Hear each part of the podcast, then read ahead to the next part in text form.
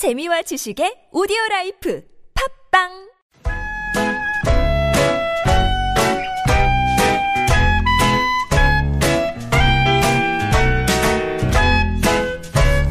메마른 마음에 산뜻한 문화의 바람이 붑니다. 이다혜의 책 그리고 영화 chasing some cinematic schemes.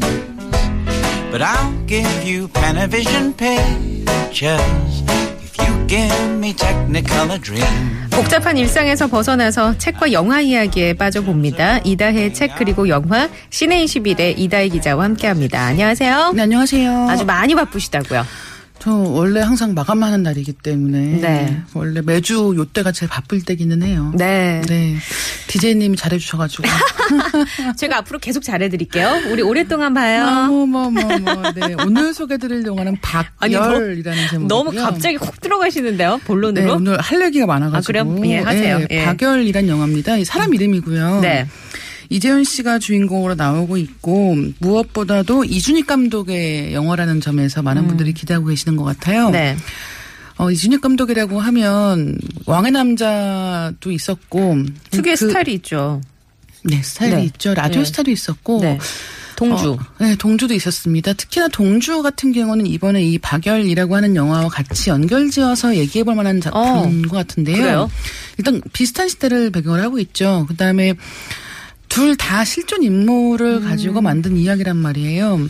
하지만 윤동주 시인에 비하면 이 박열이라고 하는 사람은 비교적 덜 알려진 네. 인물이고 그렇기 때문에 더 할 말이 많은 사람이기도 하단 말이죠. 그다음에 똑같이 일제감점기를 살았다고 해도 어, 윤동주 시인 같은 경우는 어떻게 보면 이 문학 적으로 자기가 느끼고 있는 이 시대의 아픔이라는 것을 어떻게 표현할 수 있을까에 대한 이야기를 했다고 한다면 이 박열 같은 경우는 조금은 더 어, 뭐라고 할까요? 온몸으로. 온몸으로 음. 그다음에 어 조금은 더 적극적인 방식으로 음. 예, 그 시대에 대해서 자기가 뭔가 이야기를 하고 싶어 했던 사람이란 말이죠. 네. 아나키스트였기 때문에 이른바 무정부주의자였고 예. 무엇보다도 그런 이 박열이라는 사람이 어떤 사람인지를 잘 소개하고 있는 아. 그런 영화이기도 한데요. 그러면은 박열에 대해 잘 모르는 분도 이 영화를 보면 아 이런 이해하실 수가 인물이구나. 있는 거죠. 예. 라고. 그리고 왜 이 인물에 대한 네. 이야기가 필요하다고 음. 생각을 했을까도 같이 생각해 볼 수가 있는 대목인데 이 박열이라는 제목으로 영화가 만들어졌습니다만 이 영화는 실제로 박열과 가네코미코라고 하는 두 명의 사람에 대한 이야기입니다. 네. 가네코미코와 박열은 둘 다 이제 일본의 왕세자를 어, 암살하려고 했다라는 혐의로 예. 일본 법정에서 재판을 받은 사람이에요. 예. 두 사람은 이제 커플이었고 음. 두 사람이 이제 각각 그 재판정에서 자기를 변호하는 이야기를 하는 것인데 그 과정에서 이 두 사람이 굉장히 뭐라고 할까요? 적극적으로 좀 자기 혐의를 부인하는 방식이라기보다는 오히려 그것을 자기 뜻을 충분히 피력할 수 있는 일종의 장으로 법정을 활용했단 말이죠. 네, 그런 점에서 굉장히 좀 특이한 인물이기도 하고 음. 또한 가지는 그렇다고 하면 동주랑 비교를 했을 네네. 때 비슷한 시대를 그리면서 어떻게 다른가도 이야기할 수 있을 것 같아요. 예. 동주는 조금은 더 정적이었다고 한다면 음. 네네.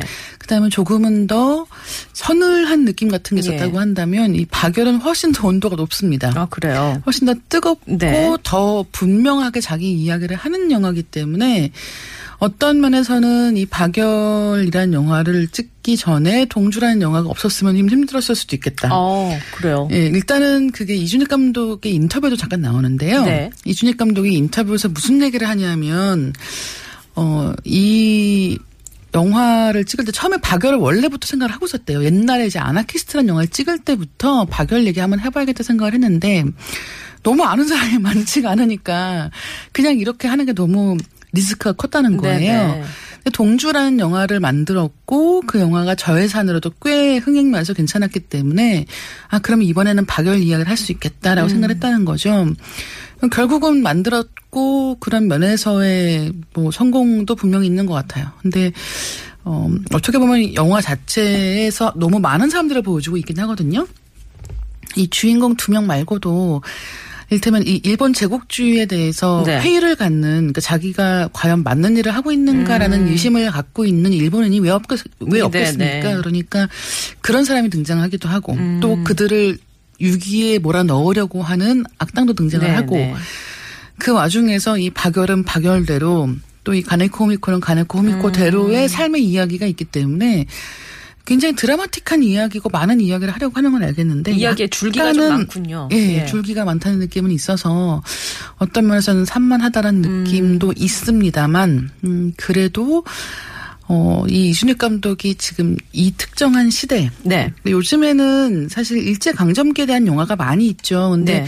불과 한 10년 전만 해도 일제 강점기에 대한 상업 영화가 많지는 않았었어요. 왜냐하면 너무 어둡고 예. 그 시기에 대해서 할 수 있는 영화 이야기가. 제한적이라고 생각했던 네. 거죠. 근데 아시겠지만 메시지도 단순하고. 네. 예. 근데 암살이라든가 밀정이라든가 동주 이런 영화들이 주려 이제 흥행을 하면서 네. 지금은 훨씬 더 많은 영화들이 기획되고 있는 시대이기도 하고 음, 다른 말로 하면 우리가 더 많은 일제강점기에 대한 영화를 앞으로 한동안은 볼 수 있지 않겠는가라고 생각하게 만든 영화기도 해요. 음. 물론 가슴 아픈 기억이긴 하지만 그 안에서의 그 어떤 드라마틱한 요소들, 네. 영화로 충분히 공감대를 살 만한 우리 그렇죠. 민족의 아픔들, 뭐 여러 여러 가지가 녹여질 네. 수 있으니까. 그리고 이준익 감독이 그만큼 하고 싶은 얘기가 많았던 게 아닐까. 많았던 것 같아요. 예, 박열에서. 예, 특히나 이 박열이라는 인물 아까 제가 말씀드린 것처럼 약간 온도가 뜨겁다라고 이제 설명을 들었는데 그 온도가 뜨겁다라고 할 때 예를 들면 같은 시대에 대해서 지금 윤동주와 박열 이 두 명의 영화가 나란히 이제 선을 보였는데 그러면 정말 하고 싶었던 얘기는 어느 쪽일까라는 생각도 드는 거예요. 그리고 또 한 가지는 역사 영화라고 하는 것, 실제 있었던 역사를 그린 영화라고 하는 것의 특징은 뭐냐면, 물론 그 역사를 지금 와서 보여줄 수 있는 다양한 특수효과가 있기 때문에 만들어지는 경우도 있습니다만, 더 중요하게는 현재 역사에 대한 어떤 것의 상징 그렇죠. 같은 것으로 예. 과거를 끌고 들어오는 경우도 있거든요. 그렇다고 했을 때 일제강점기의 젊은이들의 이야기라는 거. 음, 그러니까 사실 굉장히 흥미로운 건데 지금 영화들 개봉하는 걸 보시면 이렇게 청춘에 대한 이야기를 이준익 감독만큼 열심히 하는 사람은 없거든요. 아, 그렇네요. 그렇고 보니까. 예. 어, 왜 이렇게 갈등하는 청춘, 시대와 불화하는 청춘에 대해서 음. 이준익 감독이 이야기를 하고 있는가, 지금 이 환갑된 감독이 네. 어떤 관심사를 갖고 있는가라는 것도 사실 영화를 보고 나면은 많은 생각을 하게 되는 부분이에요. 음, 그렇군요. 그 캐스팅에 있어서도 이재훈 씨가 굉장히 호평을 받고 있고 여주인공도 네, 맞습니다. 굉장히 호평을 받고 있더라고요. 지금 말씀해 주신 것처럼 이재훈 씨가 일단은 그 박열 연기를 하고 있고 그다음에 최희서 배우가 네. 이제 그 가네코 일본인. 미코를 네. 연기를 하고 있는데 어 일단 이재훈 씨 뭐 연기 잘하는 거는 너무 저 이미 또 알고 있는 이야기입니다만 저는 이 가네 코 미코를 연기한 배우가 너무 연기가 좋기도 하거니와 게다가 이제 가네 코 미코는 일본 사람이잖아요. 네. 근데 일본인이면서 일본의 제국주의에 대해서 저항하는 인물이기도 하고 그 시기를 살았던 페미니스트이기도 한 거예요. 그러니까 그런 여러 겨, 여러 가지 겹에서의 네. 연기를 굉장히 당당하게 보여준다는 어. 점에서 아, 한국 역사에도 저렇게 다시 발굴해서 이야기할 음. 만한 사람이 있으면 좋겠다라는 생각을 좀 많이 했죠. 아, 그래요. 일본어 연기도 굉장히 능숙하게 해서. 네, 맞습니다. 국적이 헷갈릴 정도였다라는 그런 얘기들도 있더라고요. 아무튼 기대가 되는 영화 네. 중에 하나입니다. 박열. 얘기를 나눠봤는데, 이재훈 씨가 영화 파파로티에서 노래를 부르는 게또 있어서 한 곡 골라봤어요. 한석규 씨랑 같이 부른 노래, 행복을 주는 사람 듣고 올게요.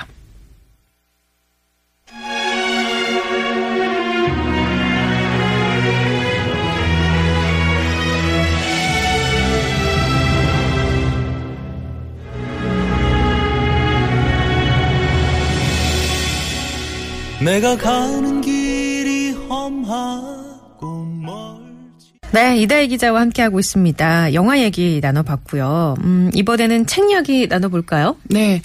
어, 신간 중에서 김애란 작가의 소설집이 나왔습니다. 그걸 가져왔는데요. 바깥은 여름이라는 음, 제목이고요. 제목이 어, 잘 어울리네요. 네, 제목 계절과. 너무 지금 계절하고 잘 네. 어울리고 책 표지도 굉장히 산뜻한 네. 느낌의 이런 파란색을 썼는데 네. 이 바깥은 여름이라고 하는 게 실- 코발트 블루. 네. 음, 네. 그 수록작 중에 있는 거의 제목은 아니에요. 아, 그러니까 단편이 여러 편이 실려 있군요. 예, 실려 있는데 네. 보통은 단편집 제목을 그렇게 하는 경우가 많거든요. 네. 단편 중에 하나의 대표적인 작품 네, 뭐, 제목을 네. 표현으로 내는 경우가 많은데 이 경우는 그렇지가 않고 네. 아예 그냥 따로 제목을 지은 경우인 거죠. 그다음에 표지 그림을 보면 이제 한 뭐 여자로 추정되는 사람이 이렇게 문을 열고 나가는 상황인 거예요. 나가는 건가요? 들어가는 건가요? 제가 봤을 땐 들어가는 것 같은데. 그쵸. 어떤 게 방으로 들어가는 것일 수도 네. 있고, 이제 그런, 어, 어떻게 보면 해석하기에 따라 달, 다르게 보일 수 네. 있는 그런 그림이 이제 표지에 있는데, 어, 김혜란 작가 작품 오랫동안 기다리신 분들께는 음. 굉장히 좋은 선물이 될 것 같고, 특히나 저도 이제 책 받아서 이제 읽어봤는데, 어, 굉장히 재미있다고 해야 되나. 특히나 이 요 몇 년 동안에 한국 작가들이 소설 속에서 하려고 하는 이야기들 중에서 뭐 빠질 수 없는 어떤 상실이라든가 사랑이라든가 하는 이야기들이 어, 세월호랑 빠질 수 없게 연결되어 있거든요. 이 작품집에 있는 몇몇 작품 역시 마찬가지입니다. 음. 그러니까 예를 들면 이제 9.11 같은 경우도 마찬가지예요. 그러니까 뉴욕을 네. 무대로 해서 뉴욕에 살면서 활동하는 많은 작가들이 쓰는 작품들이 그 9.11 이후에 굉장히 오랫동안 사실은 그때 그 상흔에 대해서 이야기를 하고 있거든요.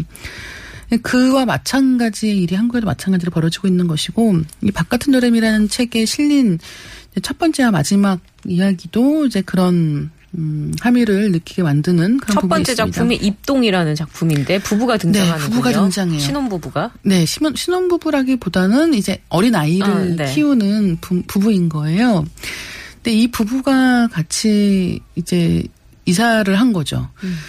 아시겠지만 또 한국에서 이사 한번 하려면 음. 일이죠. 크게 예, 네. 무리를 해야 되지 네, 않습니까? 네. 그래서 둘이 한참 생각을 해서 어 그러면 우리 적당한 좀 낡은 아파트 같은 걸 한번 얻어보자라고 해서 대출 끼고 집을 얻은 거예요. 그 처음에 이야기가 시작을 하면 이제 그 집 정리하고 좀 정신이 없을 때 네. 이제 이 시어머니가 와서 잠깐 좀 일을 도와주겠다고 하신 거죠. 근데 이제 그렇게 도, 도와주려고 왔다가 왜 오히려 약간 뭔가 세팅해 놓은 것을 그르치는 상황에 처하고 네. 남편은 그 상황에서 가운데 껴서 약간 난처하고 아내는 기분이 나빠 있고 네. 이런 식의 상황이 연출됩니다.